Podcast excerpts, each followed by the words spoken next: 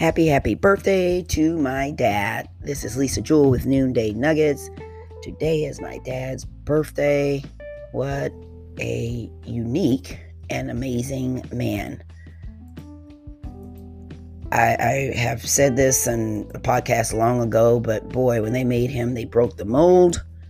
And we're happy about that. Just so you know, we are happy about that. And if you know him, you're like, yeah, only one of him is enough in this world. Only one. Dillard James Roberts. What a name. What a person. But those that know him know, I guess, two things. They know he's going to fuss about what you say. Pretty much. Doesn't matter. Just pick something. And they know he will give the shirt off his back. Okay, I guess the third thing they know is that he is a, I don't know, you can't really say a night owl. I don't know. What are those people that they really go into the next day? I mean, I, I don't know. That's something past a night owl. But, you know, I don't know. I don't know what to tell you. But oh my goodness, what was it like having a military father? Need I say more? I think that description by itself. I do remember when I was younger, we did so much together. A lot of it actually surrounded riding motorcycles. Yes, I was the only girl in the motorcycle club. Father's son and Lisa. Fathers and sons, I was the only girl. but always, honestly, man, I had a big personality when I was young as well, or at least that's what I remember. And so I didn't ever care about being the only girl anywhere. So what? That man, that was just a challenge. And you know, of course, my parents taught me I could do anything I set my mind to. So it didn't matter my gender, my sex, it none of that, none of that mattered. So remember lots of time just together. And then, of course, what happens? You reach your teenage years, and your parents are so uncool and they know nothing I don't know what happens. Uh, you know, I know the brain is still developing in the teen years, but I don't know. We we get an extra dose of some. I, I don't know. I you know maybe when I retire, I might study that. What happens to a teenager's brain? My lord. But anyway, like most, I no longer like my parents no longer wanted to hang with my parents, my poor little dad. And he was so offended. He's so cute, understandably, between being offended and mad. Um, now, I still feel I was respectful because in our day, that was your only option. Well, I mean, that or death. I mean, it's totally up to you, your choice. And it was definitely a no brainer. So just kept my thoughts to myself and my emotions to myself. I mean, I've been to it with my friends. So, you know, I was able to get it out.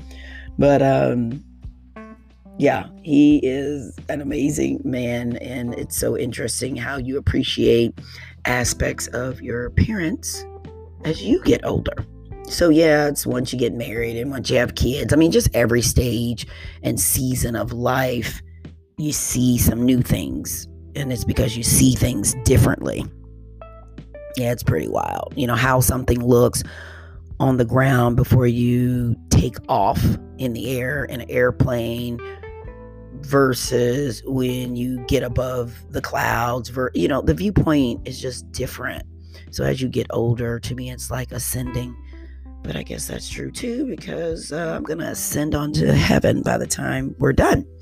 But just wanted to wish my dad a very happy birthday. I pray that somehow you get to meet him. I don't even know how that's gonna happen. This is a podcast that's going to a lot of people but I, you know, he visited this last time and we didn't get to do any podcasts together, but I'm going to make sure on the next one that we actually do some podcasts together because I'd love to share the gift of him with you. And again, once it's done, you will pray more fervently for me. That's all I know. Anyway, big shout out. Happy birthday to my dad. Your nugget is to show some appreciation to your parents today. Something, a call, drop a note in the mail. They love that. Drop a card. I mean, you can send a text. I'm not saying you can't, but maybe think of something. Send them a flower, gifts, an edible arrangement. I don't know, some peanuts and cheese. I don't know. Just doesn't have to be their birthday to send them something. So that would be my challenge to you on behalf of my dad and his birthday. Celebrate your parents today for no other reason other than they're your parents. Oh, one side note before I close. You know, most parents did the best that they could with whatever they had. So I pray, I just felt led to share this nugget for those of you who may not like your parents. I dare say hate your parents. There's no relationship there. Definitely praying that you can get the healing you need for you, not even for them, for you, so you can be at peace. And maybe you'll never have that relationship. And that's where certainly your Heavenly Father can fill in those gaps and those vo- voids and those holes like no one else, not, like nothing else. He can fill those voids. But still, once you get there, then you can just pray for them. If they have already gone to be with the Lord, then, you know, again, just remember the good moments that you did share. And I don't know, I'm going to say more importantly, I guess. And that is if you are blessed to be a parent yourself, and that's another reason to have healing in your own life because you're going to have things come up. We're not, we certainly, as parents, I know there are things we woulda, coulda, shoulda done differently. We're not going to get to, other than, I guess, through our grandchildren. But I just want to encourage you that if there's healing that you need, that maybe you just pause, noodle, and pray on that and just release them and again, not making excuses, but they were raised the way they were raised by imperfect people, and then they sought to do better than their parents, just as we've sought to do better than our parents, and so on and so forth. So, anyway, prayer, grace for those in that category. Still want to challenge everybody. Reach out, celebrate, show appreciation. I'll see you tomorrow.